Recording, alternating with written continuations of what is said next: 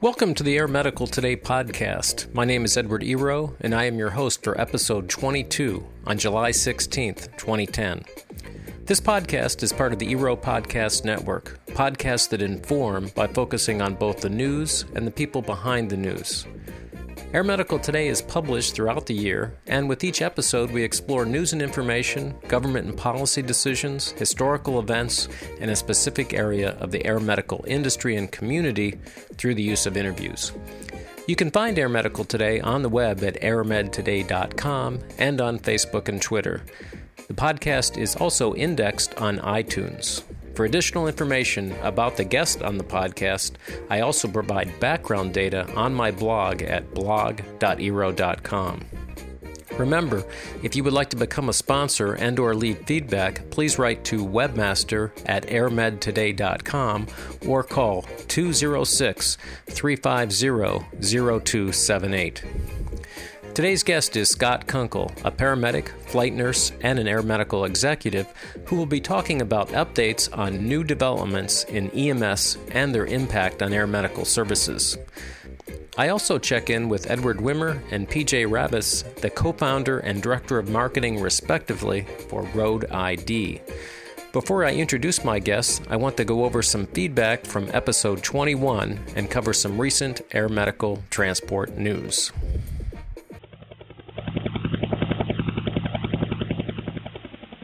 Well, it has been a few weeks since the last podcast. Some of that time was by design, as this summer I have a number of trips, including my high school reunion in Michigan and various activities around my stepdaughter's wedding. I also had some scheduling issues with podcasts I had lined up and had to reschedule. The good thing is that I have some very interesting guests that will be on the podcast in the near future. I did receive some general comments about the podcast, which are always nice to hear. Nothing specifically, however, on episode 21. I continue to have problems with either Facebook or Hootsuite, the client I use to post to both Facebook and Twitter. Without getting into details, I have made some workarounds to continue to provide everyone the news feed for Air Medical Today, either through Twitter, Facebook, or simply by picking up the RSS feed. I have found a really nice add-on program for Facebook that solves the many issues such as posts being grouped and out of sequence and adds a whole lot of other very nice, helpful features. So far, it has worked very well for me, so I do recommend it. The add-on program name is called Better Facebook, and there is a link in the show notes. Remember, I do want to hear from you, so call the Air Medical Today phone line or send an audio file or note to the email address to provide feedback, ask questions, or if you have any suggestions for future guests. As I have done in the past, I will be putting selected voice messages on the podcast. Also, remember that if your program or service has a Facebook fan page, be sure that it is linked at the Air Medical Today Facebook page. Please just email or call me if it is not. I am always on the lookout for all the air medical and critical care transport fan pages on Facebook, so it is easier for others to find you. The sponsorship page is up, and you can get to it by following the link on the homepage. To continue all the work I am doing in bringing news and information and the podcast, I need your financial support. So if you can, become a sponsor, and your company or name will be listed according to the level of support.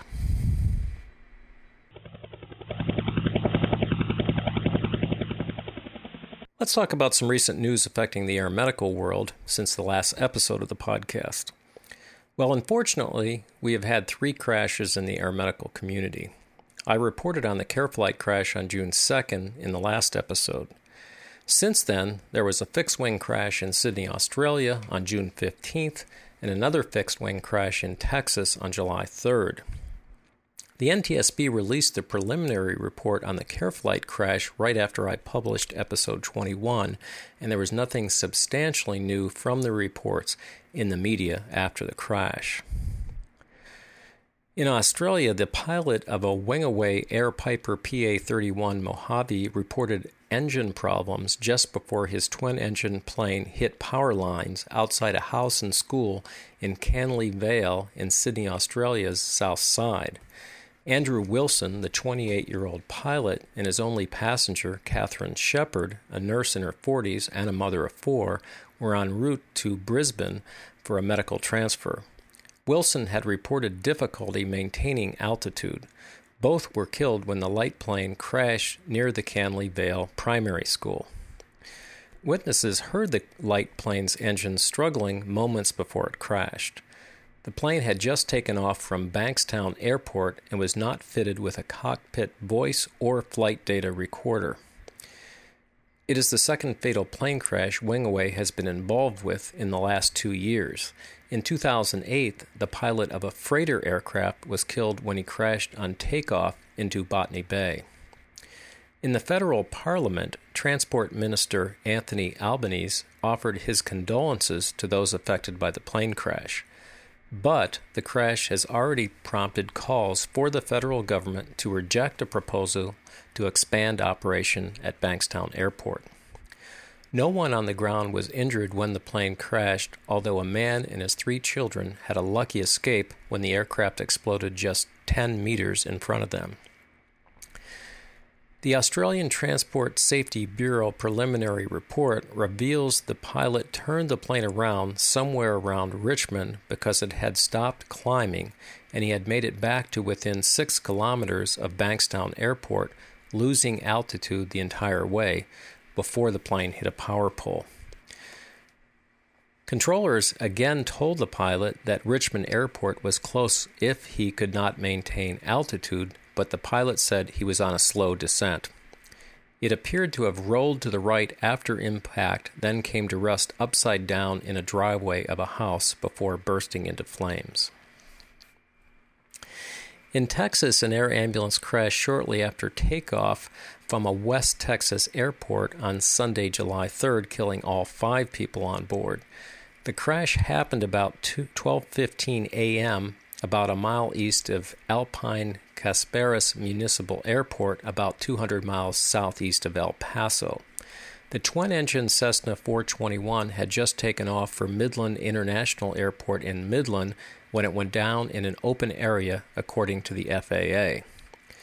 The aircraft was carrying a patient and his wife to Midland, the Texas Department of Public Safety said. It identified the dead as 78-year-old patient Guy Richard Folger of Alpine, his 59-year-old wife Mary Folger, 2 flight nurses, 49-year-old Sharon Faulkner of Fort Davis, 42-year-old Tracy Chambers of Alpine, and a 59-year-old pilot Ted Caffarel of Beaumont.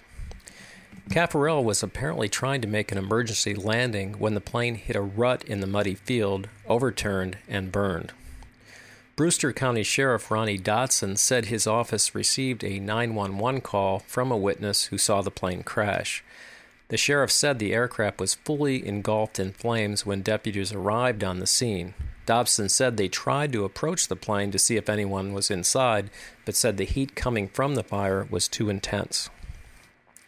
There were several explosions at the scene after the aircraft had crashed, which may have been caused by either fuel or any oxygen tanks the aircraft may have been carrying. It was not immediately clear what caused the crash, but Dotson said it did not appear to be weather-related. The National Transportation Safety Board will lead the investigation, FAA spokesman Elizabeth Corey said. The crash is the first in West Texas of an air ambulance since March 21, 2004, when an air ambulance Bell 407 helicopter crashed, killing 4 people near Payote. In May 2009, another O'Hara Flying Service aircraft was involved in an accident when their twin-engine Cessna 421B was substantially damaged during a forced landing following the loss of engine power shortly after takeoff near Alpine, Texas. The commercial pilot, sole occupant, was operating a non-EMS flight and received minor injuries during the forced landing. While the plane was being removed from the crash site, work still remained in the area, NTSB investigator in charge Jennifer Rohde said. Investigators were still conducting autopsies, toxicology reports, and interviews with everyone who works for the company that operated the plane. The plane left a 3/4 mile long ground scar on its impact, Rohde said. The impact damage means the NTSB must bring the plane's engines to a lab setting for final investigation. Brody expects the investigation to take between 8 and 10 months, at which time a factual report will be released. After a review for another 3 months, a probable cause statement will be released.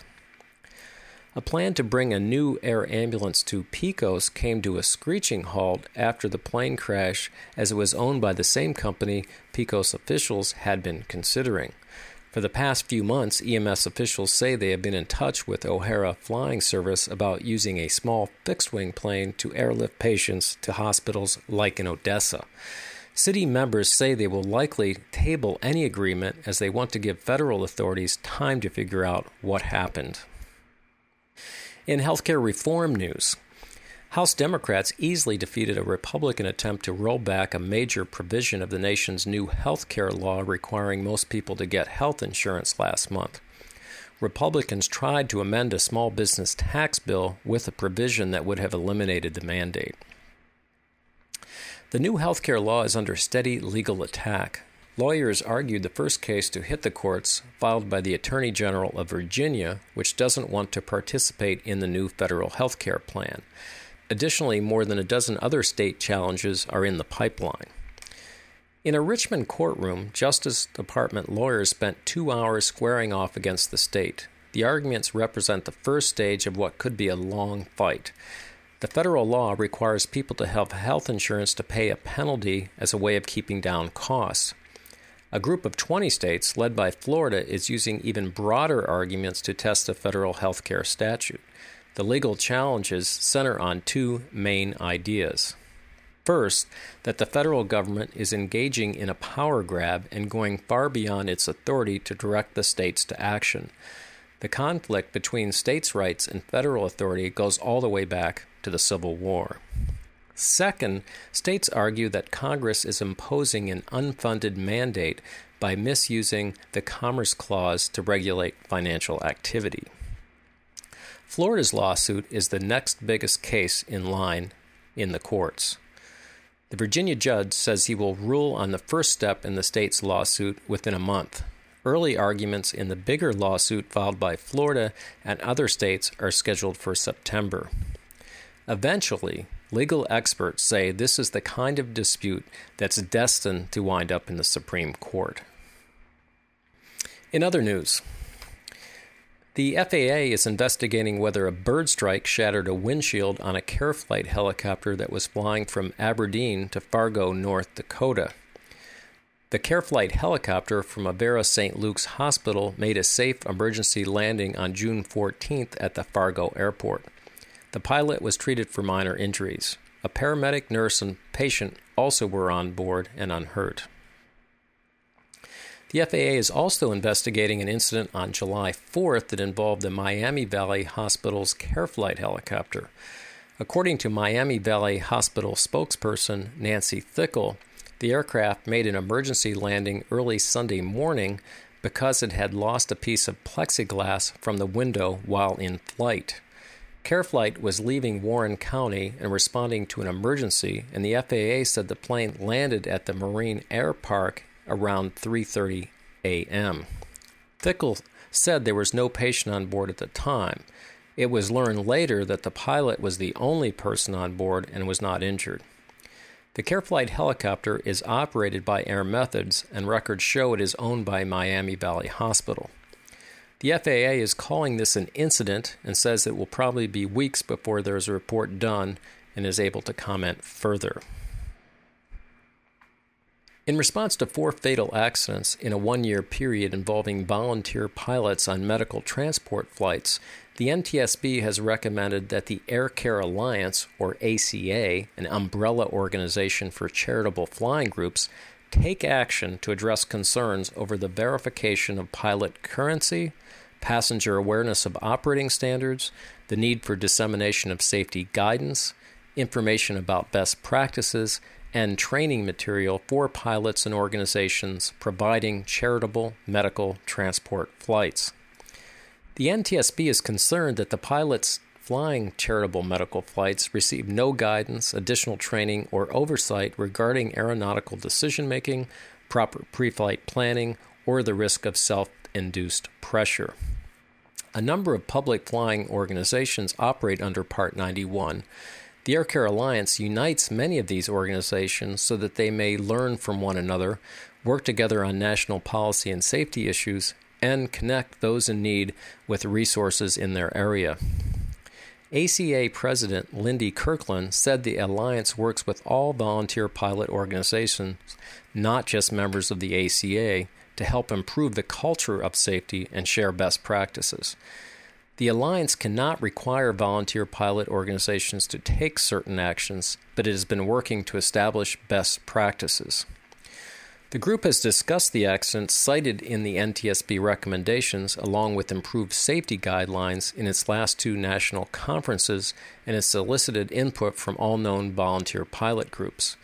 The Alliance also has been working with the Aircraft Owners and Pilots Association, or AOPA's, Air Safety Foundation to develop an interactive online course that would address many of the NTSB's recommendations. The recommendations are in response to the NTSB's investigation of four fatal accidents involving volunteer pilots transporting patients between September 26, 2007 and August 12, 2008.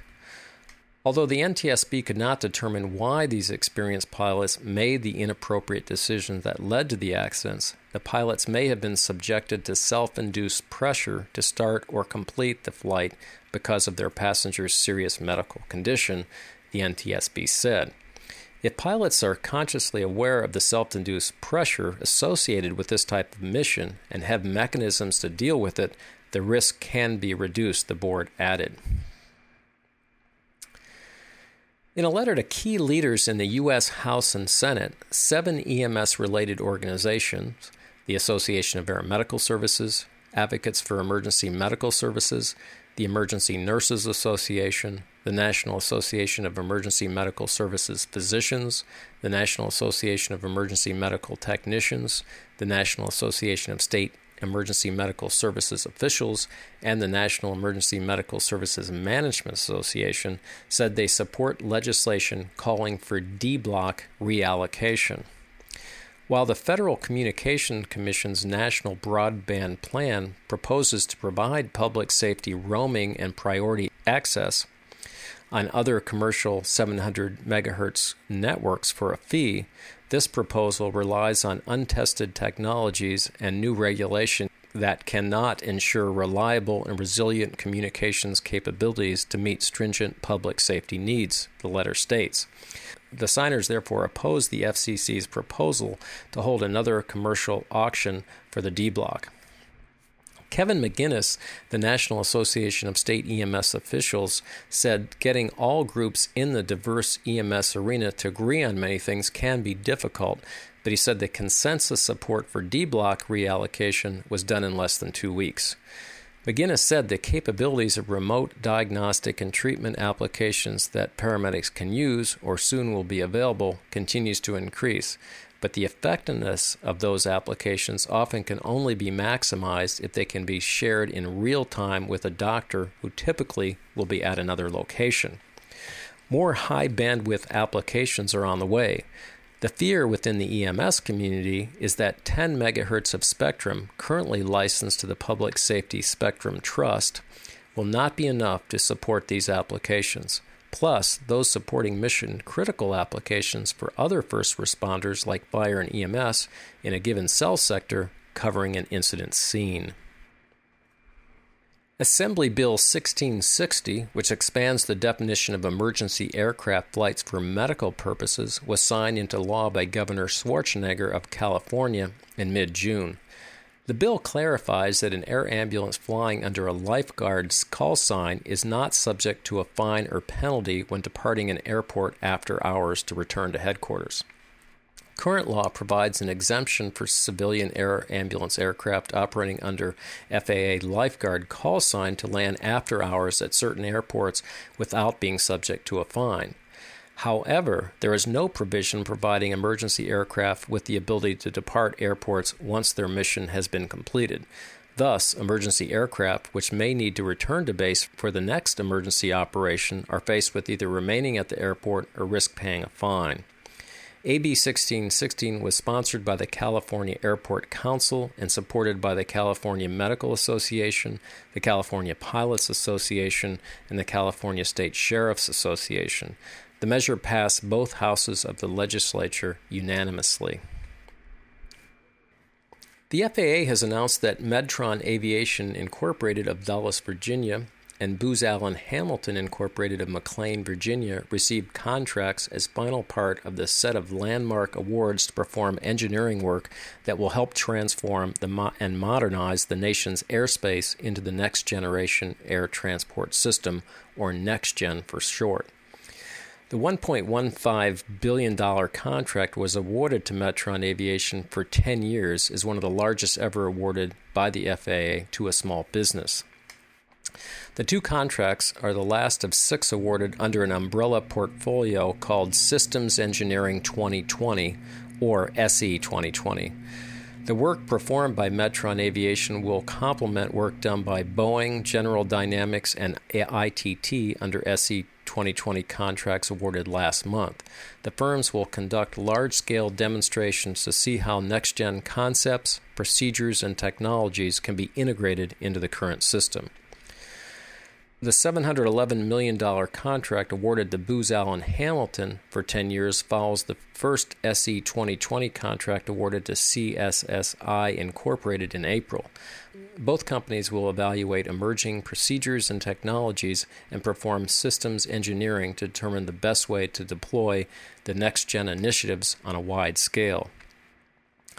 The FAA has also reached an agreement with Georgia Tech to research how the increased sophistication on the flight deck under NextGen will affect flight crew members and controllers.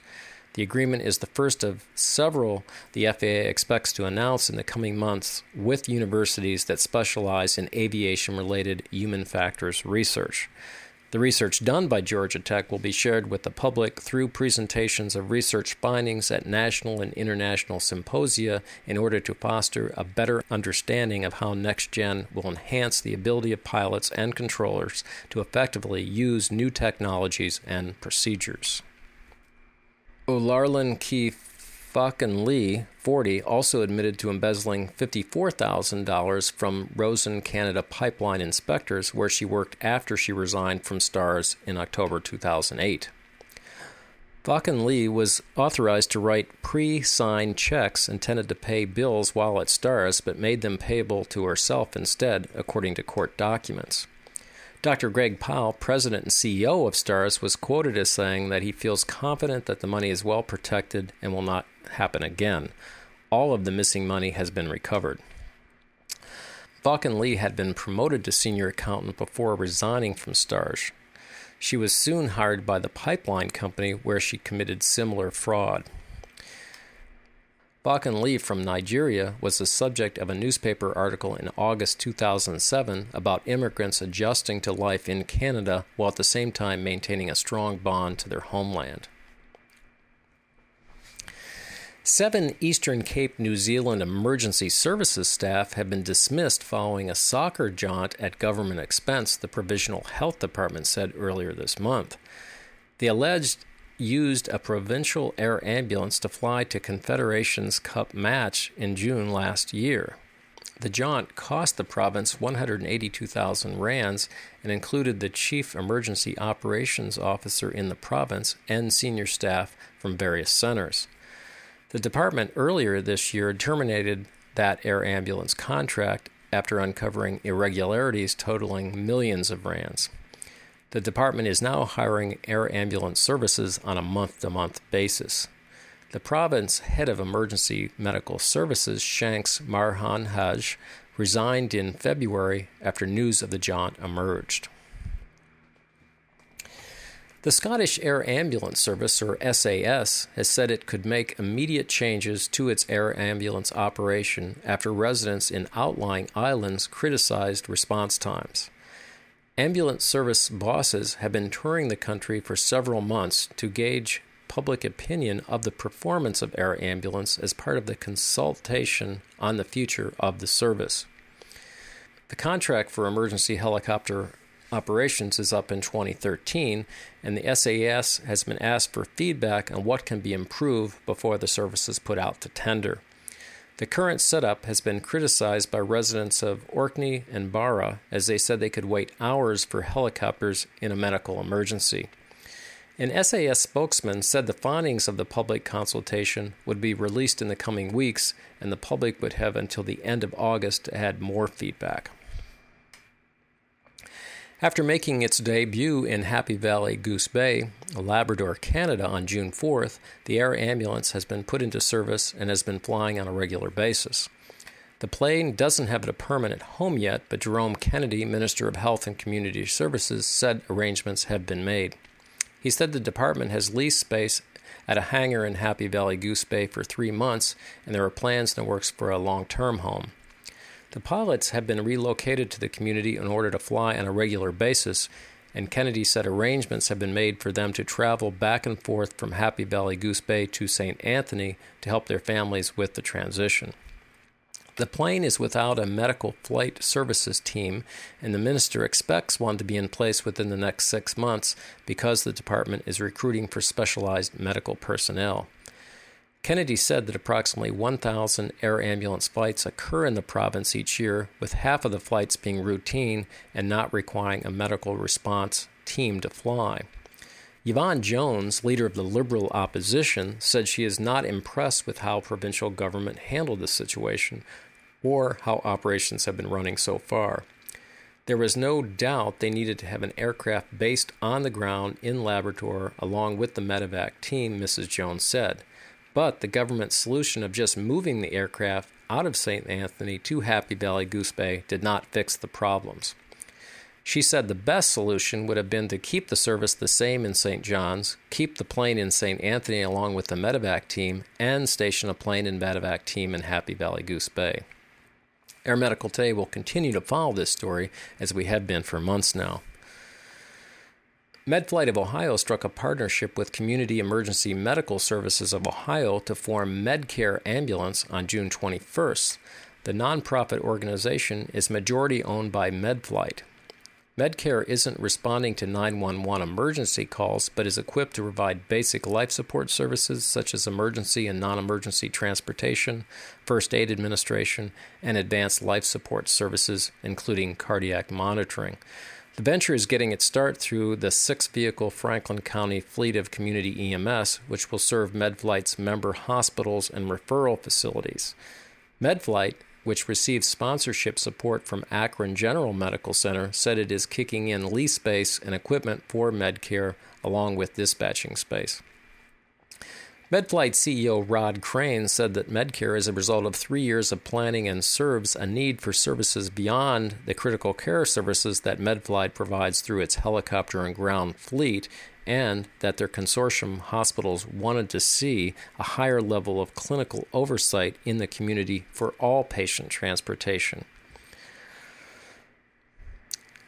After about 2.5 hours of deliberation, a 12-person jury found on behalf of the Southeast Mississippi Air Ambulance District, or CMAD, which had sued Lamar County for paying just a portion of its annual membership subsidy after the county left the district during the 2008-2009 fiscal year. The district was awarded $61,833, or half of what the district maintained Lamar County still owed. The county also was successful in defending itself on 2 other counts during the 2-day trial where Judge R.I. Pritchard III granted directed verdicts in its favor. Pritchard dismissed CMAD's request for reimbursement after it said it spent more than $11,000 repairing a 2007 Ford ground ambulance that had been leased to the county. He also rejected the district request for another $1,600 in delayed damages or rental fees that the district said it lost because the county did not return the ambulance in a timely fashion. Pritchard said that because the district did not designate any of its witnesses as an expert, an exact determination of the cost of damage or its potential rental worth could not be determined under the rules of the court. Northwest MedStar has redeployed one of its air medical helicopters at Samaritan Healthcare and the fire station in Moses Lake, Washington, for 12 hours a day, 7 days per week. Terry Murphy, Samaritan's facility medical director, hopes that it will lead to a permanent base in Moses Lake, which is shared by many of the MedStar staff members. A McNairy County, Tennessee airport will use a federal grant to build a hangar and living facilities for a hospital wing air ambulance base scheduled to open this year. It will be the company's fourth base in the Mid-South. A $480,000 federal grant and another $8,200 grant will be used to build the new facility, scheduled to be complete by September. Hospital Wing has signed a 15-year lease agreement with the airport to use the facility. Trina Hudson, who works with Hospital Wing in Oxford, will serve as the base manager once the facility opens. She said the company has hired pilots to staff the base and will be hiring additional medical crew positions. The Selmer base is about a 30-minute flight from Memphis, where Hospital Wing flies about 90% of its patients. Airbac Life Team, another air ambulance service provider with several bases in West Tennessee, has had a base in Corinth, Mississippi since 2005. The Corinth base is about a 10-minute flight from Selmer. A Hospital Wing Brownsville-based crew, pilot Doug Phillips and flight nurses Cindy Parker and Misty Oakley-Brogdon, were killed in March when their helicopter crashed in a wheat field east of Brownsville during a thunderstorm. It was the first fatal crash the company has had. The NTSB has not yet released a report on the cause of the crash. Aerovac Life Team has expanded its service area in Tennessee with the opening of a base in Savannah. The base is located at the Savannah-Hardin County Airport and is one of 11 bases in Tennessee. Program Director Glenn Moody will be in charge of all operations at the base, which will provide employment for 12 to 15 individuals and serve communities within a 70-mile radius of Savannah. Emergency Care Incorporated has relocated LifeStar to a new base at the Corey Lawrence Airport in Corey, Pennsylvania, where West Mifflin-based STAT Medevac plans to move one of its helicopters to the Port Meadville Airport in Vernon Township by August 1st. The pairing of Emergency Care LifeStar and STAT Medevac's larger medical helicopter operation was launched in December 2009 when STAT Medevac won the bid to provide LifeStar with pilots, mechanics, and other associated services. As part of the union, directors of both operations agreed to move helicopters to more centrally located bases to better serve their large coverage areas. The North Colorado Medical Center, or NCMC, has added a helicopter service for expectant mothers who need emergency transportation. The service is based at NCMC in Greeley, with a second aircraft at the Erie Municipal Air Park in the southern part of Weld County. With the addition of specialized high-risk obstetrics crews, pregnant patients at risk for complications to either the mother or fetus can be safely transported by helicopter to hospitals that specialize in maternal-fetal medicine, the release stated.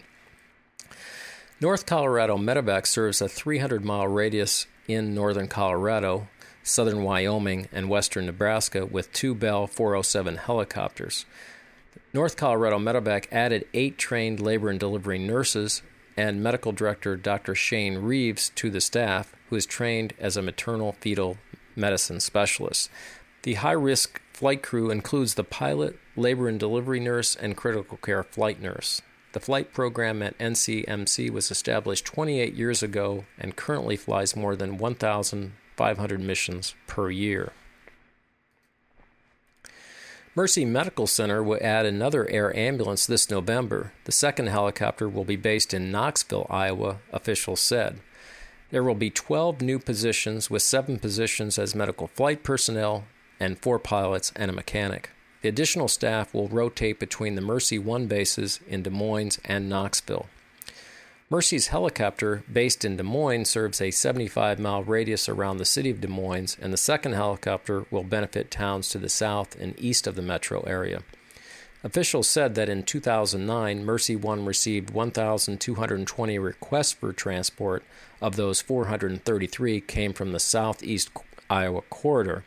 Mercy One made 714 actual flights in 2009, with 264 of those coming from southeast Iowa. An air medical transport company that began service at Hagerstown, Maryland Regional Airport last fall has been in negotiations with West Virginia's Air Medical Service to provide service out of Martinsburg, West Virginia, but no deal has been struck, according to Ed Rupert, Air Method's Senior Vice President for Community-Based Services.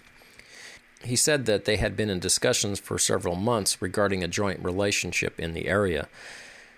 Air Methods Maryland has averaged 29 flights a month during the first 6 months of 2010, according to company data. 57% of flights were interfacility transports and 43 being transports from the scene.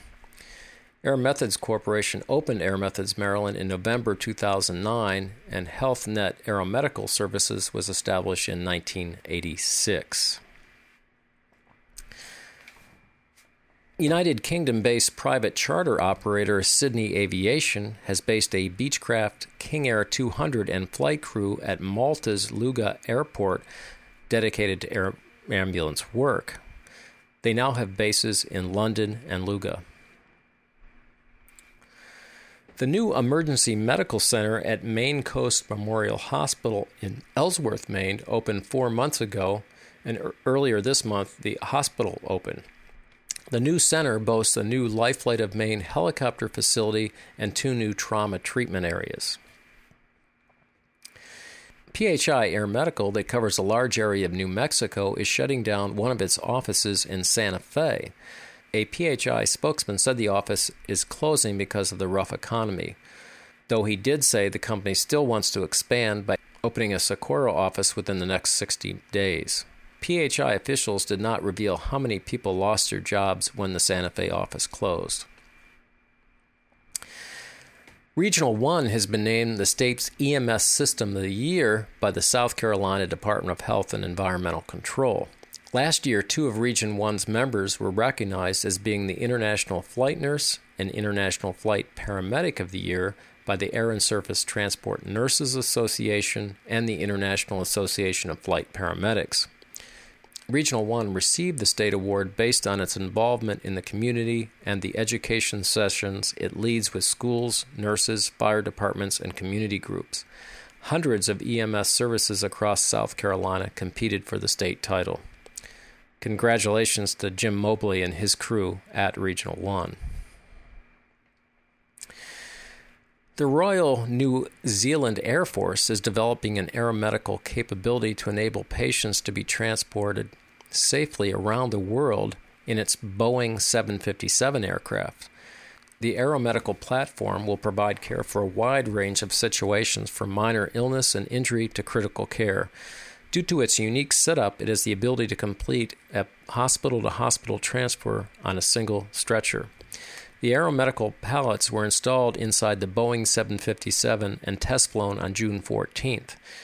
The aeromedical capability provides choice and flexibility to the New Zealand government's defense outposts, which could include disaster relief, contribution to military coalition, evacuation of injured New Zealand citizens in an area of sudden conflict, or in response to a terrorist attack. It's expected to be between 12 and 18 months before the program is fully operational. David Oakley has been appointed charity director of the London Air Ambulance, a different title to be the one held by David Philpott, but he said it is still the charity's most senior executive officer, so effectively replacing Philpott. Having served as finance director for a number of organizations, Oakley will be responsible for overseeing the implementation of decisions and to continue developing the service. The charity declined to discuss the issues raised by Mr. Philpott before his departure, other than to say that his allegation that the organization was trading while technically insolvent and would not be able to afford a new helicopter when the current lease expires next year was entirely wrong. Shortly after Philpott was dismissed from his post last November, the Charity Commission provided some guidance to the trustees about certain financial and governance issues, but made no judgment about whether they were correct to dismiss Philpott. Philpott has since set himself up as a consultant. The Logan, Idaho Municipal Council voted unanimously in mid-June to ratify Kyle Lindsey as the city's new fire chief. Kyle, a 40-year-old from Blackfoot, Idaho, will head a restructured fire department comprising of more than 60 career firefighters. Before his commitment with the city of Logan, Kyle worked for Air Idaho Omniflight as a flight paramedic. A team of 3 CareFlight representatives recently competed and won the Corporate Team Division of the United States Marine Corps' 6th Annual Mountain Warfare Training Challenge in Bridgeport, California. The race consists of a challenging 10K off-road run with obstacles such as a tire course, low crawl, 5-foot wall climb, and tunnel crawl at the Marine Corps' Mountain Warfare Training Center in the Toyabe National Forest. The race started and ended at an elevation of 6,880 feet, and participants climbed as high as 7,588 feet during the race. CareFlight team members included Tracy Hood, Alan Dabrowski, and Mike Garrett. Established in 1951 specifically to provide mountain and cold weather training for replacement personnel bound for Korea, the Mountain Warfare Training Center is one of the Marine Corps' most remote and isolated posts and one of its most difficult training grounds. CareFlight is a shared program of Washoe Medical Center, St. Mary's Regional Medical Center, and Northern Nevada Medical Center, which provides emergency medical and rescue services to remote and rugged areas of northern Nevada and northeastern California from 4 bases. In 1986, CareFlight was placed under the authority of the Regional Emergency Medical Services Authority to create a comprehensive EMS system with fully integrated ground emergency medical services as well. Congratulations to the CareFlight team on this accomplishment. After nearly 3 years of work, the LifeStar helicopter and crew are calling Effingham County, Georgia, home. The Emergency Air Ambulance Service has positioned its helicopter at the landing pad built for the program, now owned by Omniflight. LifeStar is sharing a 5,000-square-foot facility with the county EMS. EMS, which is moving out of the county administrative complex, will occupy 3,000 square feet, and LifeStar will take up residence in the remaining 2,000 square feet. LifeStar also will have a 2,500-square-foot maintenance bay. There will be a landing pad for LifeStar's helicopter and another for a second helicopter. Before it was purchased by Omniflight in September 2008, LifeStar was operated by Memorial Health University Center in Savannah. The air ambulance began flying in 1985. When the hospital needed the helicopter's landing pad and office for expansion, LifeStar moved its operations to the Savannah Hilton Head International Airport. Omniflight and the county have entered into a 5-year lease.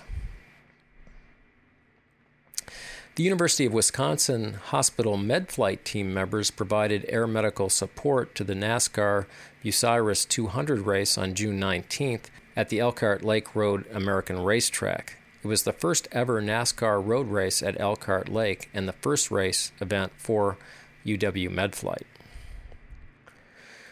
The Dorset and Somerset Air Ambulance in the UK celebrated 10 years of service in June. The charity receives no funding from the government or the National Lottery and relies solely on the generosity of the general public to help raise the £1.4 million per year that it costs for operations. On average, the service is deployed 3 to 4 times per day, but in the summer that can increase up to 8 times. AeroVac Life Team is now the largest air medical company to complete the implementation of night vision technology at all its 92 bases in 14 states. AeroVac Life Team President and CEO Seth Myers said the completion of the NVG implementation shows the commitment of AeroVac Life Team's employees and management to safety. The company embraced this risk mitigation tool as another way to keep our employees and patients safe, Myers said. The 2.5-year implementation process required a great deal of time in training, aircraft modification, and equipment purchases, which was more than $7 million. Initially, AeroVac Life Team contracted with Aviation Specialties Unlimited in Boise, Idaho, to train crew members from 8 of its bases before establishing its own FAA-approved NVG training program. AeroVac Life Team's training was done concurrently at 3 different locations throughout the central United States. The company's maintenance professionals also proved invaluable by reconfiguring the entire fleet of Bell 206 Long Ranger helicopters to meet the NVG compatibility requirements. Jeff Hall, a paramedic with Airbac Life Team, was recently recognized by the Board of Directors of the National Registry of EMTs for achieving 20 consecutive years as a National Registered EMT. By maintaining his National Registered status and completing regular continuing education courses, Hall is among the few elite EMTs with the most training in pre-hospital emergency medical care in the nation. Hall was nationally registered as an EMT basic and has been serving in the East Liverpool, Ohio area since 1988. Hall has worked for Lynn Life Team Ambulance and now works one 24-hour shift a week for Airbac Life Team based at the Columbiana County Airport. He is also a full-time employee at Von Roll WTI as its area safety manager. 3 bags of clothing donations were stolen in broad daylight by a crook from outside the home of pensioner Ada King in the Chapel House area of Newcastle, England. The theft is the latest crime to hit the Air Ambulance and other charities trying to raise funds and thousands of bags of donations being stolen every year. In 2007, the Great North Air Ambulance was reported to have had between 750 and 1,000 of its bags stolen each week. In December last year, 2 men were charged after they were caught in a van full of clothes left out by families as donations to the region's air ambulance. A spokesperson for Great North Air Ambulance said, "We ask the public to be vigilant. All Great North Air Ambulance staff wear high-visibility jackets and ID badges." In a related story, Jason Wolf was jailed for 15 weeks after pleading guilty to 7 counts of fraud and 1 of attempted theft. He had knocked on the doors claiming to be raising money for the Great North Air Ambulance, posing as a war hero, and claimed to be raising money on a sponsored walk. When the 48-year-old was arrested, he insisted his charity walk was genuine. Remember, this and other news and information can be located by following Air Medical Today on Twitter and becoming a fan on Facebook. The Twitter feed is incorporated into the Facebook page. In the first response section of the podcast today, I will be talking to Edward Wimmer and PJ Rabis, the co-founder and director of marketing, respectively, for Road ID.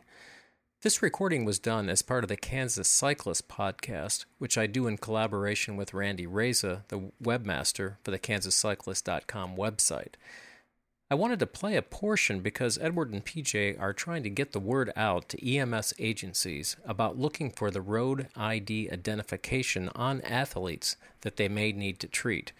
Road ID provides important health and emergency information, and I have personally been a user and promoter of their product for 2 years now. Edward Wimmer is the 32-year-old co-founder of Road ID, which was started with his father, Mike Wimmer, out of his dad's basement. As the de facto CEO of Road ID, he oversees all of the day-to-day operations of the company while focusing on their long-range initiatives and budgeting. PJ Rabis is the 37-year-old director of marketing and strategic partnerships at Road ID. He spends the majority of his time managing the advertising and PR agencies as the company identifies new opportunities for growth, overseeing the company's social media presence, and working with their brand ambassadors. Prior to coming to Road ID, he worked for a sports marketing agency as accounts director, where he was responsible for the oversight and execution of all client sponsorship and marketing programs. Welcome to the podcast, Edward and PJ. Thanks for taking the time to be on the podcast. Well, we appreciate you inviting us on. It's good to be here. Yeah, thank you. Well, first off, Edward, explain what Road ID is and what inspired you to develop this product. Well, I guess in a nutshell, Road ID is safety identification for athletes. It's an ID you can wear on your wrist, around your neck, on your shoe, or around your ankle that communicates who you are. And your emergency contact numbers could also include your health insurance information, Social Security type information, medical history, and so forth. And the purpose of all that data is to communicate that to first responders in an accident situation. The concept behind Road ID really began in the fall of 1999 when I was training for a marathon. I was a senior in college, and my father communicated to me via telephone one day that I should be wearing some form of ID while out logging all these miles. His concern was, what if you have an accident? How am I, as your father, going to know that something happened to you? I was in a different city, away from home, and he wanted to know if I had an accident. And at the ripe age of 21, I kind of dismissed my father's concern of that as an overprotective father, and went about my marathon training without carrying ID. And I think my mindset changed pretty rapidly one day when I was up for a long run on a Saturday on a country road and was almost clobbered by a big black pickup truck coming at me at about 50 miles an hour. Luckily, I avoided being hit, but ended up in a ditch, thinking to myself, oh man, what would have happened had I been hit by that car? And I thought back to my conversation with my father, and without ID, I could have ended up in the hospital, unconscious, unidentified. Nobody would have known where I was. It wouldn't know how to access medical records. It wouldn't know how to contact my family members, my friends. And at a point when I could conceivably be fighting for my life, I wouldn't have anybody by my side, and that kind of scared me.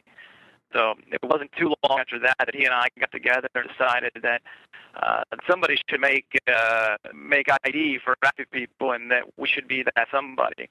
So we launched Road ID later that year in 1999 from his basement.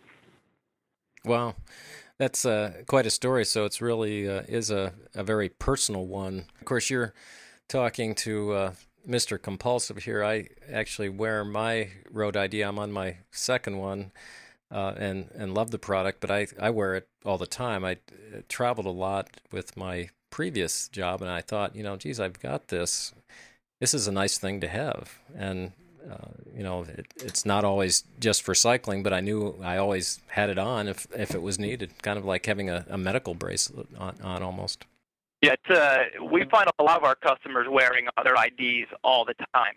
They start maybe putting it on when they head out for a run or a bike ride, but then they realize that it's comfortable, and some of our products are quite stylish as well.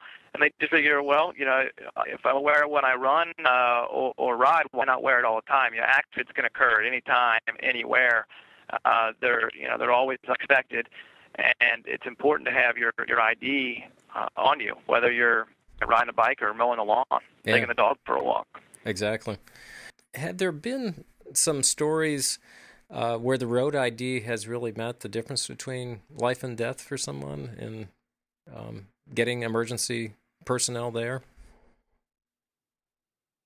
Absolutely, and some of those stories can be found on our website. We have a whole slew of testimonials. So if you're on our website, in the left-hand side of the page in the navigation, you'll see a link to testimonials. And when you click there, you're just going to see story after story. These are submitted by our customers about how Road ID made a difference in their life. And they certainly ranged in severity, if you will, from the type of accident where somebody gets hit by a car, and they're conscious and lucid, but they might be in pain, and they don't want to answer the barrage of questions being asked of them by the first responders or at the hospital. So they just hold up their Road ID, and it takes care of everything for them. Whether it's the original version or the interactive version, it really does provide the EMTs with the information that they're looking for. Then the other side of that scale would be, and there's several stories like this on our website where a guy has an accident. I'm thinking of one in particular where he crashes his bike going downhill. Has no recollection of the accident. First thing he remembers is being in a post-accident being in a helicopter airlifted to the hospital, but not communicating to first responders at all. And when he gets to the hospital, finds his wife there before she was able to arrive, before he even got there, only because he was wearing his Road ID. So it's those type of stories that we hear almost on a daily basis around here, and it really is inspiring to receive all the, and it's they mostly come in via email or testimonials, but it's inspiring to receive these on a nearly daily basis, these stories about how Road ID really has made a difference. And I think it serves to motivate us as a company. I mentioned earlier how, you know, to us it's not about the bottom line, it's about the education, getting people to understand, and these stories that come in reinforce that motivation almost daily. And the other thing that you're trying to reach out to, and of course I've spent my career in kind of the EMS community, specifically the air medical part of that, but you're trying to reach out to the EMS community and educate them about road IDs and maybe where to look for them. What specifically are you doing to reach out to pre-hospital providers? Well, PJ can better speak to what we are we're doing in our outreach. I will say that, and you know this, that as part of a first responder's training, they are trained to look for ID. I think so. You know, companies like Medical Alert have paved the way for that a long time ago. So but what we want to do is reinforce in the medical community the fact that they need to be looking for identification such as road ID. And I think PJ can speak to some of the things that we're doing now and we'll be doing in the future. Yeah, I'll just jump in quickly on that and say that, you know, we're doing some of the traditional things that I think a lot of companies have done in the past, but you know, with the advent of social media, we've been able to take advantage of that arena as well. And you know, us being on the show, I think is one example of that, and reaching out to our following on Twitter and Facebook, and simply just asking. Simply stating, you know, we're looking to outreach to the EMT first responder community, and if you'd like to help, you know, reach out to us and let us know. And I believe that was how we engage with each other, and as a result, we're doing things like getting on podcasts or talking to different media, and our PR agency is actively doing an outreach campaign to various EMS-related magazines and websites such as GEMS or EMS Magazine, and we're looking to develop and forge relationships and partnerships with those same types of organizations. We're also identifying different shows that we can go to attend in the EMS world, and as well as your traditional advertising. Creating marketing materials that can be distributed to our customers and then passed along from there, and then, you know, at the education level, working with some EMS professionals that we've created relationships with to integrate Road ID into the curriculum and the education process, whether it be the first-time education process, becoming a first responder or an EMT, as well as the continuing education. And you know, Edward touched on it with Medical Alert, and I think that's likely been used as an example of something that a person may be using or wearing, and we'd like Road ID to become, you know, that example during that education process, where if you come upon a cyclist, runner, triathlete, they may be wearing identification, and this is what it could look like, and it would be a Road ID. So, you know, we've got about 5 or 6 different things that we're doing. And none of them, I think, are going to be the silver or the magic bullet. But you know, I think cumulatively over the next 12 months, you know, we're hoping to make some good inroads and continuing to educate people about not only the importance of wearing it, but that a lot of people are in fact wearing it. We think the EMT training is probably pretty good, and as a testament to that, you know, the number of testimonials that we receive. We wouldn't have all the testimonials or success stories, if you will, if it weren't for you know, the good folks in the first responder community locating road IDs and using them in emerging situations. And I think but we know that we want to further that education. The last thing we would ever want to see is one of our customers who had a road ID on and an EMT not use it in an emergency situation. Right. Guys, thanks again for your time and in sharing this important personal safety information. Well, thanks for having us on today. We really enjoyed it. Thank you very much. Appreciate the opportunity. Take care.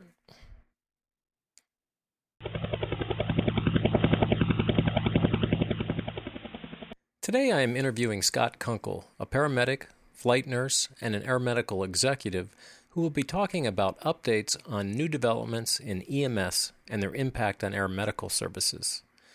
Scott has been involved in transport medicine for the past 23 years and has worked for a variety of organizations in both clinical and leadership positions. His experience includes pre-hospital ALS, critical care transport, and rotor wing and fixed wing air medical transport. Scott holds an MBA with a concentration in healthcare administration and a bachelor's of science degree. He is a certified medical transport executive, certified flight registered nurse, and flight paramedic certified. Scott is currently employed with air medical organizations in Ohio and Michigan. He is a site surveyor for the Commission on Accreditation of Medical Transport Systems and maintains memberships in the American College of Healthcare Executives, the Society for Healthcare Strategy and Market Development, through the American Hospital Association, and a number of clinical associations. Scott is an item writer for the Board of Critical Care Transport Paramedic Certification and is a member of the Advisory Board for RSQ 911 Solutions, LLC, an organization that is dedicated to improving service and operational performance of critical care transport providers. Scott hails from Toledo, Ohio, and currently is residing in Medina, Ohio. Welcome to the podcast, Scott. It's great to have you on the show, and I do apologize for all my scheduling problems for this episode. Well, it's great to be talking to you, Ed. Thank you very much for having me. Well, you're going to be a regular contributor to the show and talking about EMS in general. So we wanted to set up for this interview some background on the relationships between air medical agencies and programs and EMS. So, Scott, I guess the first question would be, why is it important for an air medical program to have a close working relationship with EMS agencies in their service area? Well, primarily when you think about what we do, none of us does anything in isolation. And I think the end product of the care that's delivered to the patient really is all about collaboration. And the more contact that air medical services can have with EMS agencies really promotes that collaboration, because it's not an egocentric world. It's not all about what we do in air medical. It's about delivering the patient and facilitating the care of the patient, and the impetus for what happens on a scene call, and the ideas and the format of what we actually accomplish really may be driven a lot more by EMS. So they need to be a partner in how operations take place at scene calls or at calls that involve rendezvous at airports or different things like that, because they hold the expertise in that area. And I really think there's a lot to be gained there. Obviously, there are a number of other avenues that we can really benefit from, as far as coordination of training and interagency training and facilitation of disaster response. There's just a host of things, but I think the whole theme of collaboration is really the biggest one. Mm-hmm. And Scott, you've worked in all these environments, having been a ground EMS paramedic, a flight nurse, and of course in EMS or air medical administration. What are the specific benefits to the air medical program with this collaboration with the EMS agencies? I think the specific benefits really lead back to, to speak generally and then to go in a little bit more specifics, are that we're delivering a better end product from the patient's standpoint. Mm-hmm. You know, I was re-listening to the podcast that she did with Steve Johnson talking about education and training. And I mean, Steve's has a ton of expertise in that area. And I think a lot of times as specific agencies, we build very robust education programs and training programs, and we work on those things.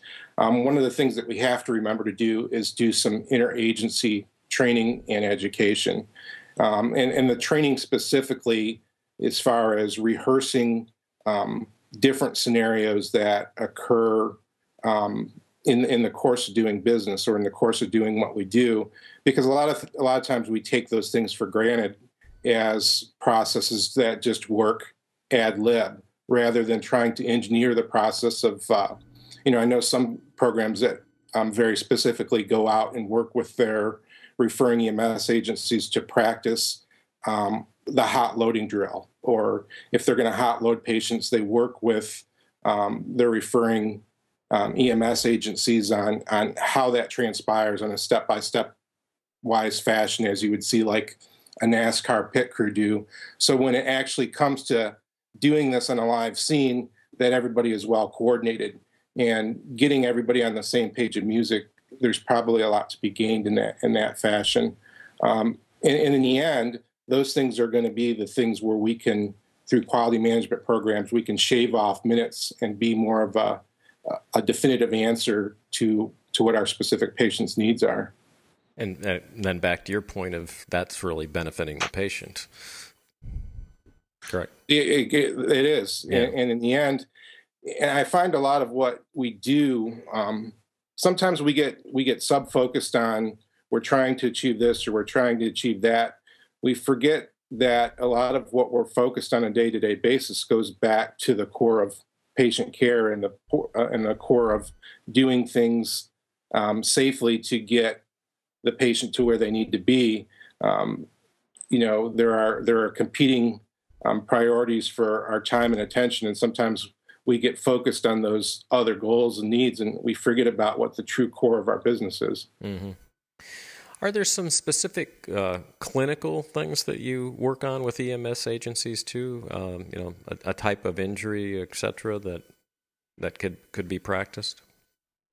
Well, I've spent a lot of different times visiting other programs in working with other programs with different hats on my head, but I think that a lot of times it's agency specific or region specific, but there are just a number of positive things that are going on out there. There are advances being made in the timeliness and identification of strokes and stroke care. Mm-hmm. I mean, some of that is the big new emphasis and the push on that. And really, when you go back and you look at something like the American Heart Association Chain of Survival, in order to be successful in caring for a time-dependent patient, it takes strength in all those specific chains, which not only includes a strong EMS service and a strong air medical service and great care at the end of destination, but it also encompasses a really robust community interface where you're making sure that people are recognizing signs and symptoms and calling early. So to get back to the core of your question, on a region-by-region basis, I think there are a number of things that are being done intuitively out there. A lot of programs are, and Steve mentioned this in the podcast that you did with him, a lot of programs are taking their human patient simulators out to the region. Yes. Mm-hmm. and they're reproducing case reviews. So a case that may be an anomalous case that you may have seen, any group of providers only sees, once every 3 years, now that case can be reproduced over and over and over again for a region, and we can go, here is what the unique caveats to a patient with osteogenesis imperfecta has when they're involved in a significant blunt force trauma accident. So it gives you the opportunity, that technology gives you the opportunity to share that with the people that you partner with in the community. And the nature of the fact that an EMS organization may be smaller and have not as much funding, they can benefit by the economies of scale that air medical programs have in bringing those patient simulators out and doing the specific education at their site, right? Or having sort of a site in between. And I think one of the other things, because I wanted to talk about the benefits to an EMS agency too, and that's certainly one of them, but in finishing on a benefit to an air medical program, I think one of the big ones too that you didn't mention was LZ training, and especially on scene type flights.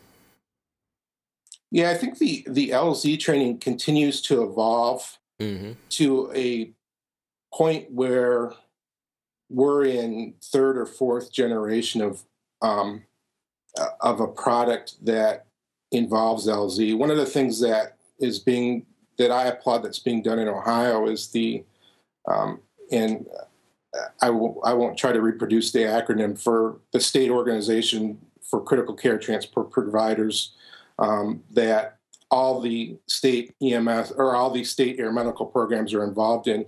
They've actually produced a generic LZ program so that as an EMS provider and you have 3 or 4 different air medical services that overlap your coverage area, and you may get X program on one day and Y program on the other day and Z program on the following week because they happen to be the closest aircraft on that day. The LZ information is generic enough that it makes landing zones safe for all types of aircraft and all types of operations that we do.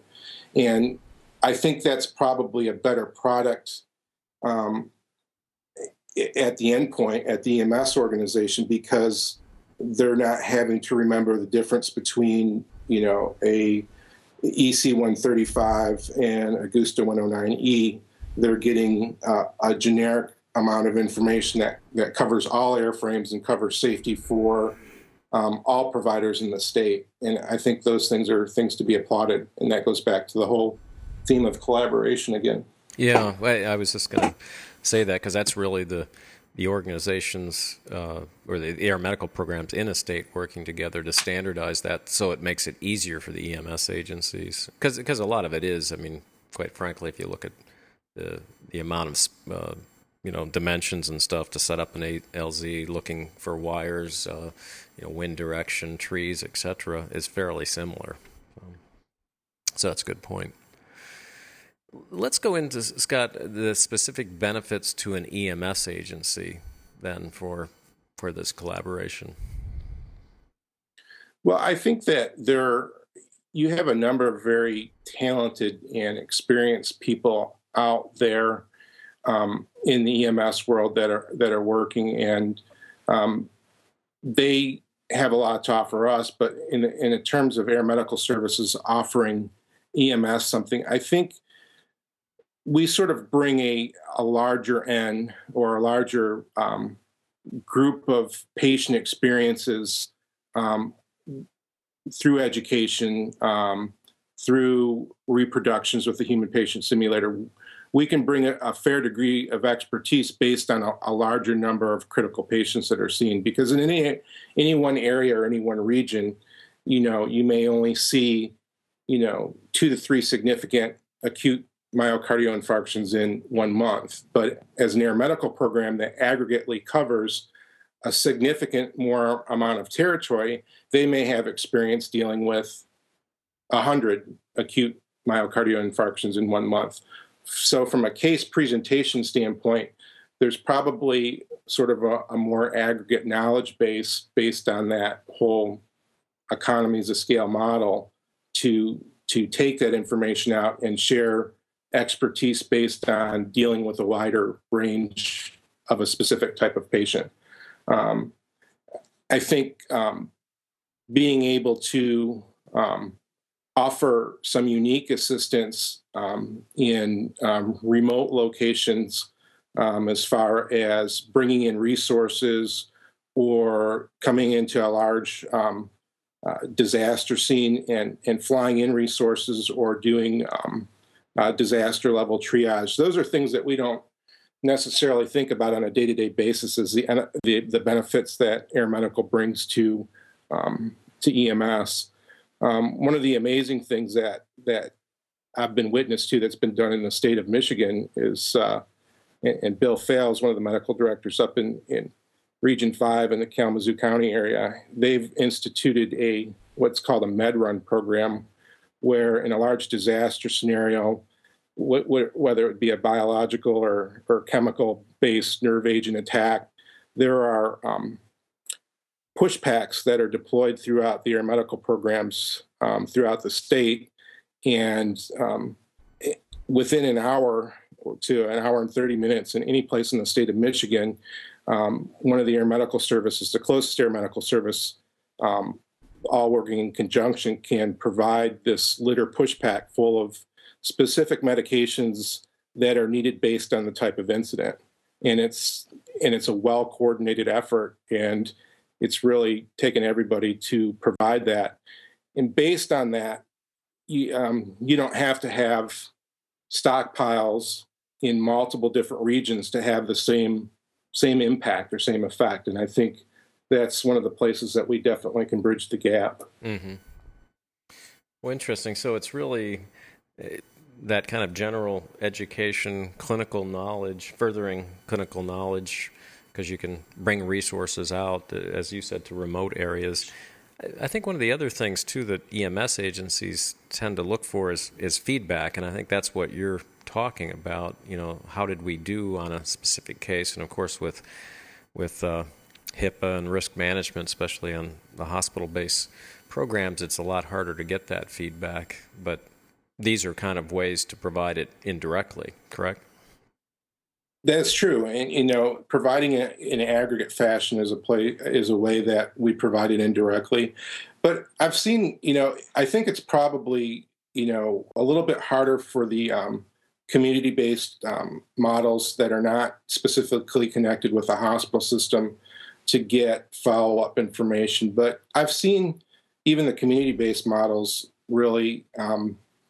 By taking a little bit extra time when they deliver a patient to a cath lab, for instance, by watching the initial few pictures of the cardiac cath or getting the initial results while they're putting their equipment back together, they're able to still deliver some of that follow-up information that wouldn't normally be available to EMS. And those things are important because it helps EMS organizations not only legitimize their thoughts on their initial assessment, but it also gives them feedback on we saw this on the pre-hospital 12-lead EKG, and actually that corresponds to the fact that this patient in the cath lab had a circumflex artery occlusion. So they can correlate the information that they saw that with new things that have been developing out in EMS with the end product that is diagnosed in the cath lab. Mm-hmm.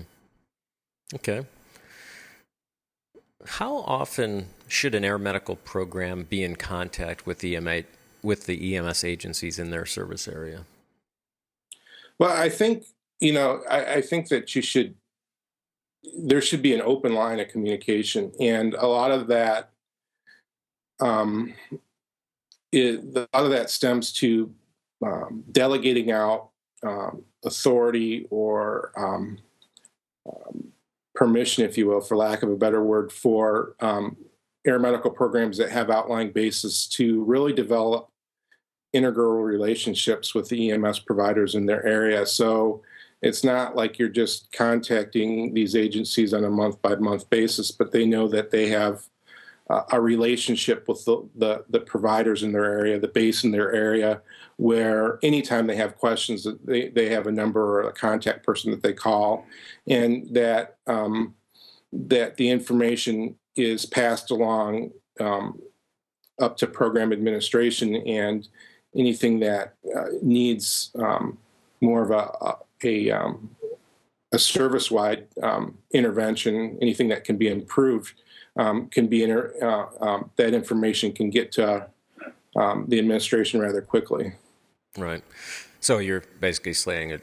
It depends. You want to have that open line of communication. What have you seen, though, Scott, in your experience as the most effective ways for an air medical program to interface with their referring EMS agencies?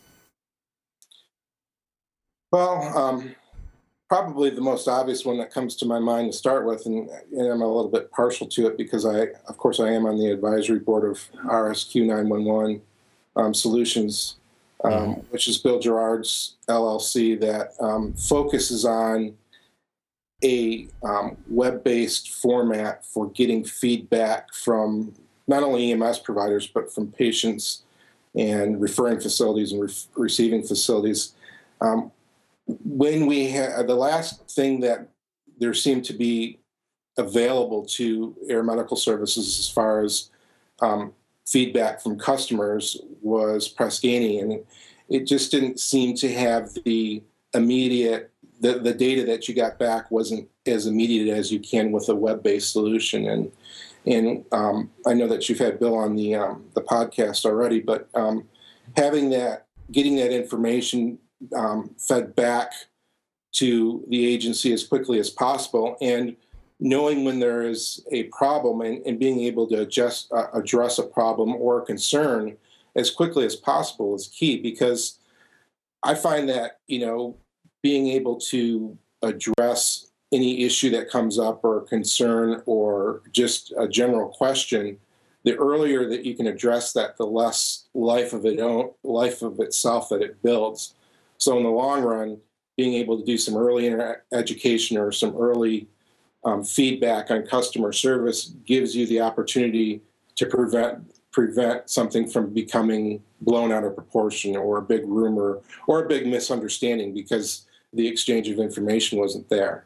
Yeah. I had Bill, for our listeners, on episode 2 of, so if you want to learn a little bit more about Rescue 911, and I was equally impressed because in my experience with especially the Preskany, the feedback was always so late, and then especially for the EMS agencies or referring hospitals and physicians, it would be kind of a generic thing, and they might be thinking about that particular transport. And I think what's nice about Bill's programs is that you get the immediate feedback on that particular transport, and then, as you said, it allows you that immediate feedback back or immediate contact to find out exactly what the problem was, if that was an issue from the air medical program or an issue from the EMS agencies that kind of, as you said before, creates that open line of communication. Go ahead.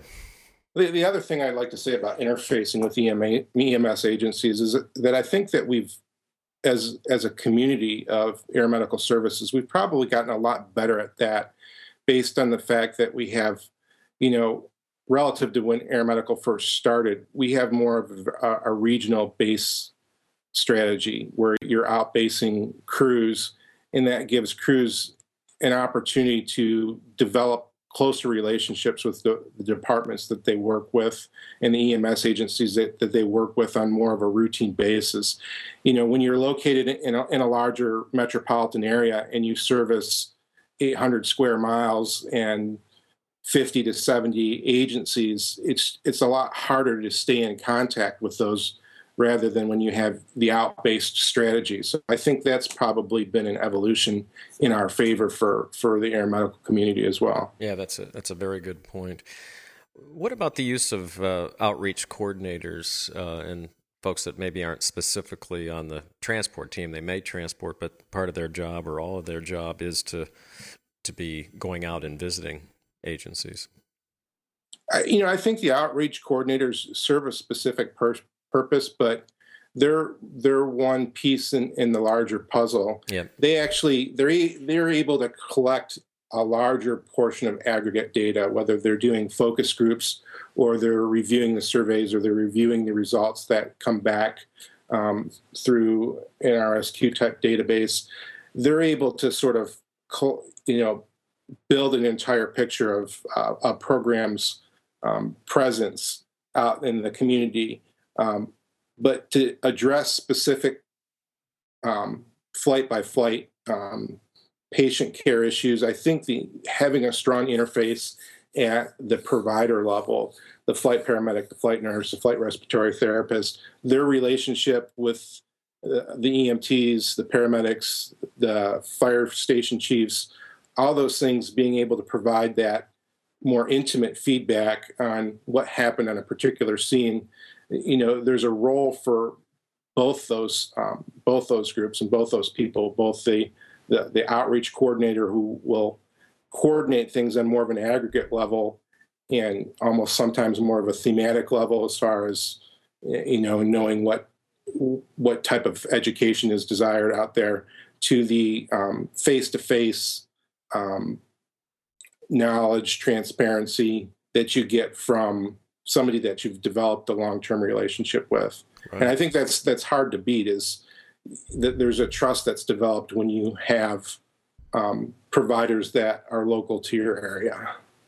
So what you're really saying is it's a multi-pronged approach. There's no silver bullet one thing. I mean, you've got to be actively involved. I think the other thing that I've seen a lot of programs is that they are active in the regional EMS, you know, meetings, associations, so that there's a presence of the air medical programs where the EMS agencies attend to. Sure, exactly, yeah. Well, Scott, let's take a little different track on that. What about in areas where there are competitors? How does that change things, or does it? I think that your relationship, or anybody's relationship with EMS organizations in a competitive environment, has to be one of, I guess the theme has to be the high road. And yep. to go back and to remember the core of what we're all there for, and the patient as the focus. And, you know, what if that was, you know, your son or daughter or your grandmother? You know, and part of taking the high road means, you know, if there is a capable service that's closer to a scene response, is that you're going to refer that call and do what's right for the patient. And I think that those are things that need to be transparent in your relationship with EMS organizations, that you do demonstrate that you have a model that's differentiated from the competitors in their area, but that you promote your model, but you don't downplay their models in the same in the same conversation, because there are organizations out there that are providing very effective care and good organizational models, although they may be doing it a little different way. And program philosophy is different, from crew configuration to type of aircraft to how they base their aircraft, to whether they're IFR or VFR. And all those topics are generally up for debate, but I think we really have to take the high road and remember what's best for the patient on an individual situation. And if we can project that honestly and with a fair degree of transparency, then I think outlying EMS organizations recognize that and recognize the genuineness associated with that. Mm-hmm. I was involved in a really badly burned scene flight patient back in the winter months, and the EMS organization that called us, there was a provider that was closer, but they happened to be on the other side of weather, so we were able to get in, and we weren't. And so when I went back and gave feedback, I said, you know, this was a really great flight. We really appreciated interacting with the organization, but we know that you have a provider that's a lot closer than us, and we value that you have a relationship with that provider. We're just glad that we can help anytime that they're not available or you need multiple aircraft. And I think they appreciate that genuineness. Because when I'm on the other end, if I'm working as a field paramedic or if I'm working out in EMS, that's what I'm looking for. Mm-hmm. Well, I think those are very good points, and it goes back to your collaboration with the other air medical programs too, because if they get mixed messages and on types of services or things that are available, that makes it hard for them too. I guess saying that, however, and taking the high road, how do you, in a positive way, differentiate yourself? And let's take first as a traditional hospital-based program or hospital-based consortium. Well, you have to bring the list or the description of what makes you differentiated and present that in a positive light. And just because you're presenting reasons that you're differentiated doesn't mean that you're knocking another model. Right.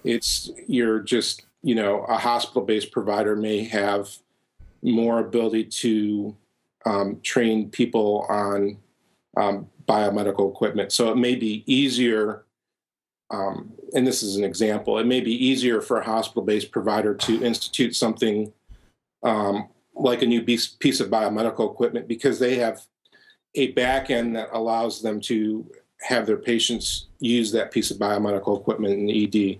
One of the things I'm thinking of is ultrasound. It hasn't, it's starting to become a little bit more mainstream, but I think from a hospital-based provider perspective, a lot of times for their crew members to get in and be able to use that piece of equipment, the ultrasound, in the hospital and have clinical experience with it and have a wider range of clinical experience associated with that is probably a little bit more aligned, and it's easier for them to facilitate that rather than the community-based provider who has to provide clinical experience for a wider range of bases or a wider range of crews, and they may not have that direct hospital connection. So I think you bring up the things that you have that are positive without weighing down or inferring that somebody else's model is negative, and I've probably overly reiterated that.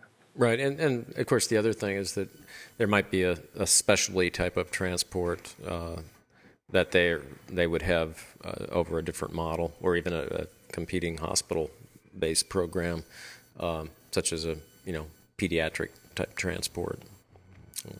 And sometimes it's difficult to, relative to the whole specialty model, sometimes it's difficult for programs that are distributed out into the region to reproduce that subspecialty, either based on equipment or based on expertise or based on just population served.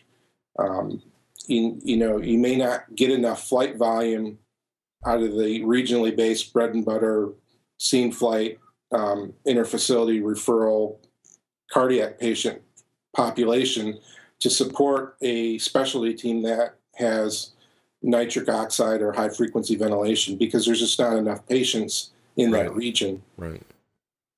Well, how about then from the other side? Because I know you've worked in both traditional and community based.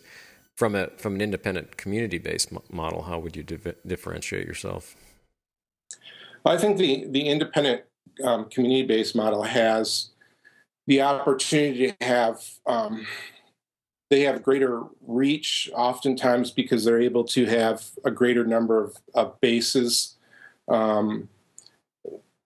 Those programs also, oftentimes, being connected with true aviation resources or organizations that were primarily aviation resources before they became community air medical organizations.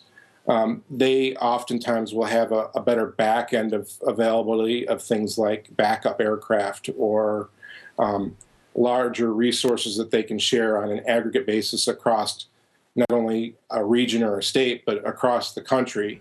And they can build, when they build an internet site or they build an internet training site, they're not building it just for a base in one or an organization in one state that has three bases. They're building an internet education site that will benefit 60 bases or benefit the community that's served by 60 bases. Right. So from a capital development standpoint, oftentimes they may have an edge in that factor where, everybody brings a little bit different perspective to the table.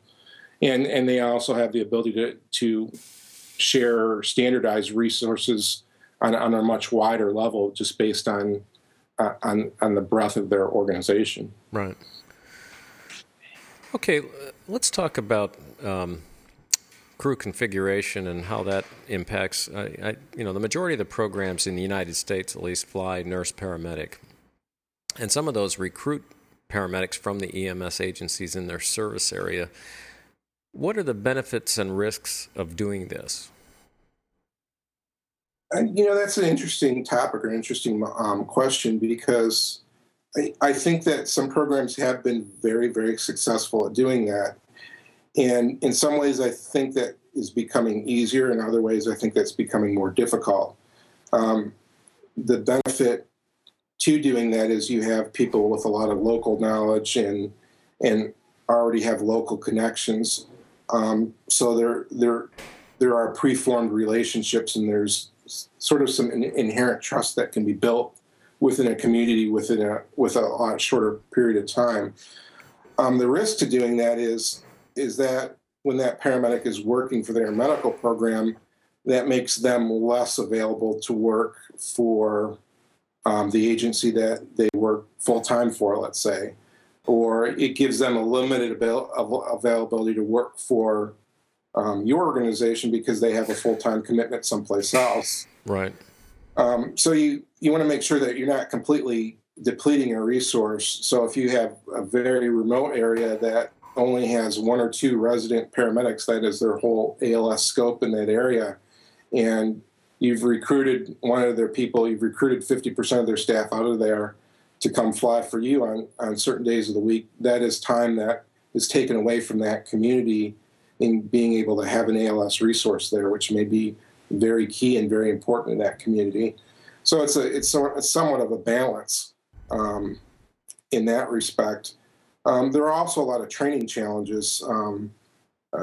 Some programs that recruit paramedics from local EMS agencies will say that you have to come to the table, or you have to come in the door already with these certifications or this level of training, because for us to pay for 100 part-time employees to repeat this training internally is not going to be cost-effective, where we would only be paying for 25 full-time FTEs to go through this training. So there are some challenges related to the training and keeping current or keeping your skill level up, especially if the level of protocols between what's being done at the EMS level and what is being done at the air medical program are vastly different. Mm-hmm. It may not be that they're vastly superior. It may just be that they're different patient categories, or, most of the time you're working in the EMS role and you're actually taking care of scene type patients or, your general bread and butter type patients. And then when you go work on the air medical program, you're also responsible for a wide variety of specialty care type patients, be it ventricular assist device or neonatal patients or patients on unique ventilator settings. There's probably a lot of extra challenges related to some of that other training. So I think there's probably a balance that's involved with that. The other, probably one of the things that people don't necessarily think about is as an air medical organization, you may be hiring somebody from a community that you think is well qualified and would be a great person to work for you on a part-time basis. And naturally, you're thinking one of the advantages of doing that, it's going to establish a relationship with that community. Just because the person that you're hiring is well-suited for the position doesn't mean that they have the best standing in that community. So you could be hiring somebody that fits in your program well, but they may not be somebody that's really respected in their local EMS organization or respected locally. So the fact that you've hired that person, may cause, some people in the community to go, question your judgment based on their perception of that individual. So there's risk there involved as well. I see. So, because I know there's even programs that will only hire, they use a part-time paramedic model because, it's obviously some benefits to to marketing and knowing each other's procedures, but I guess that really covers some of the risks of that too. And at times when you have a full range, it's give and take on whatever you're doing. But at times when you have a range of part-time staff, they do have a full-time commitment to their organization first. So right. on the scheduling end, it makes things more challenging, and it makes covering sick calls maybe be more problematic because you may have hired people from A, B, C shifts, and you only have a certain bench depth based on the people that you have working for you that are working for other departments. And when somebody calls in that's normally a C shift employee, you don't have a great number of people that you can fill that position with for the sick call. So that's a challenge as well. The other thing that's becoming probably more apparent, and we've seen this in some of the, as the CAIM standards evolve, and as we as a community look more at fatigue and rest issues, there is a limited number of hours that the field providers that we hire part-time from other organizations can work, because if they've come off a busy shift and they're working a metropolitan to fire department or even a rural department that's pretty busy, and they've been out working a lot the night before, they had a big disaster scenario the night before, and then they're expected to come back and work the next day at their medical provider, that sets up a fatigue-related scenario where they're really not prepared to come to work. So it makes scheduling a little bit probably even more problematic or difficult. Yeah. Not that it can't be done, but I think we've given a lot more consideration to fatigue-related scenarios and rest issues, and making sure that people come to work and walk in the door well rested. Yeah, that's a very good point. And really, I think for individuals, it also provides some upward mobility to work for an air medical program to, further develop their skills as a paramedic. Yeah, and just to mention, there are interesting organizations that I've visited, with in different formats that I can't comment specifically on, but there are organizations that are EMS organizations that have the air medical component built in. Yeah, and it's amazing to see these organizations. There's not a ton of them, but when you go and visit them, they have a true career ladder built in for EMS providers, where you can walk in the door as not even an EMT. You can walk in the door as an 18-year-old vehicle support technician that takes care of ground ambulances and makes sure they're stocked and clean and ready to go, and then do in-house training all the way up through EMT, through paramedic. You can go into the dispatch side of the house. You can go into the field supervision side of the house. You can become a SWAT medic. There are also paramedics within the organization that that stayed employed and become flight nurses within that organization, or become flight paramedics. So those organizations that have that full vertical integration are really interesting because they have a lot better retention.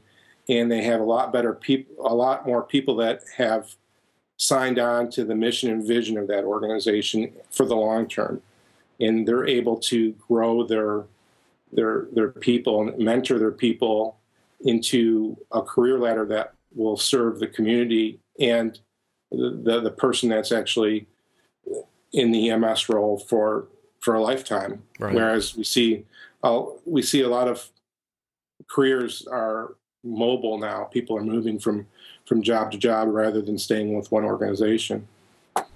That's a very good point. Scott, I know on future shows you're going to talk about new developments within EMS and their effect on air medical services, but what do you think has been the biggest development in the last 10 years or even 5 years of that relationship between air medical services and EMS agencies?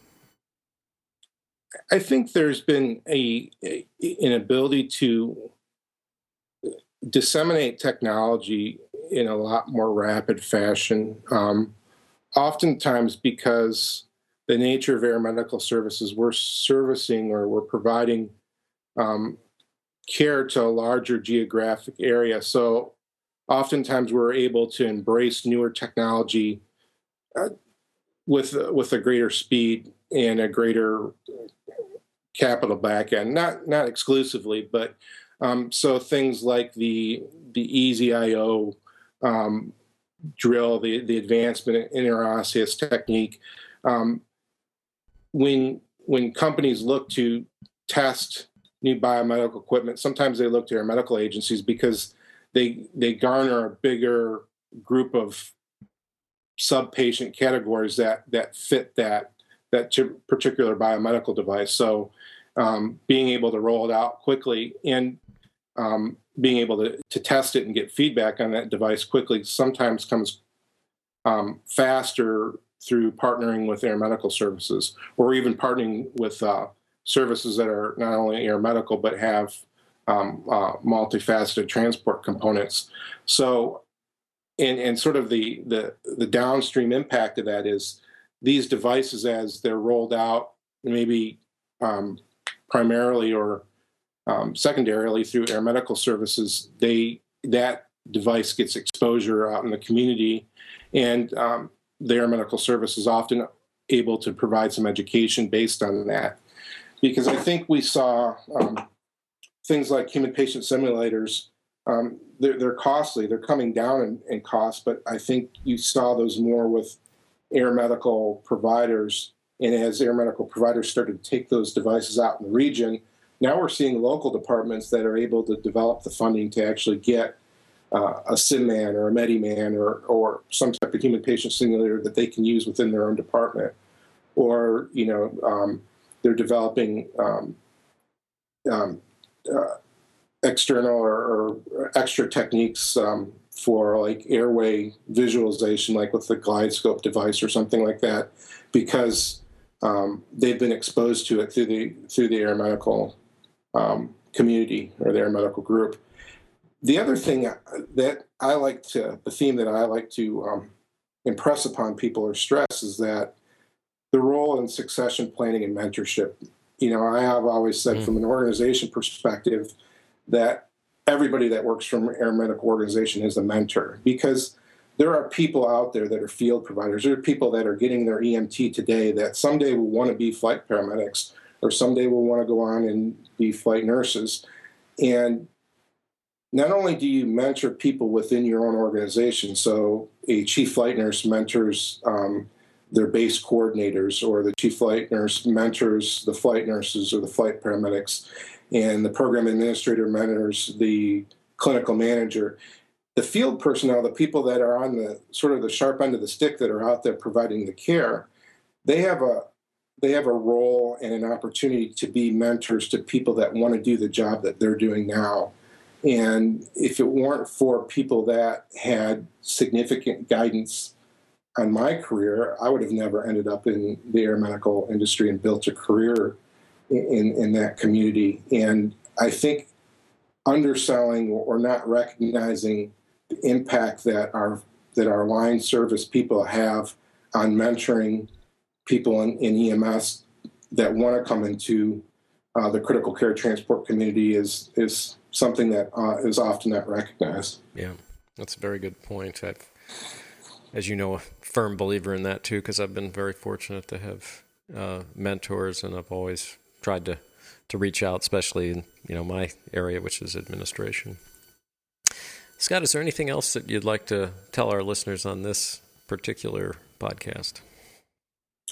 You know, nothing that I can think about at this particular time, other than stay safe and keep doing what you're doing, because I know that, you know, relative to listening to a lot of different podcasts on different types of other types of industries and other types of businesses, I think our group of people that are dedicated to critical care transport are more committed to the mission and vision of what we do, based on we all believe that it makes a difference. So I would say keep that up and keep that in the forefront of your mind, because I think it motivates us to go a lot farther as a community.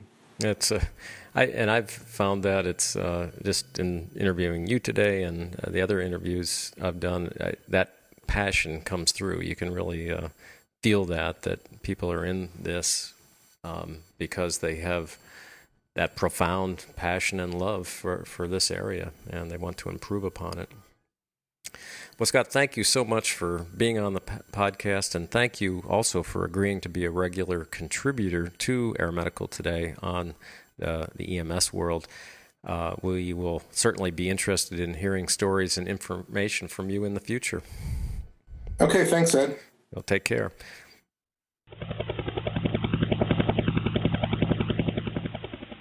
Thanks for listening to this episode of the Air Medical Today podcast. Please come back again and also subscribe to future shows by visiting the website at airmedtoday.com or on iTunes.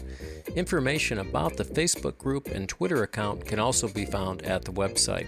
Remember, if you would like to become a sponsor and/or leave feedback, please write to webmaster@airmedtoday.com or call 206-350-0278. Please continue to keep the CareFlight team and family members in your thoughts and prayers as they deal with the tragic helicopter crash, along with the crews and family members of Wingaway and the O'Hara Flying Service from their respective fixed-wing crashes. Special thanks to Stanley Reeves of Room Tunes for providing his song, Track 5, for use as the theme song of the podcast. Stan's work can be found at roomtuneenterprise.com. Take care and fly safe.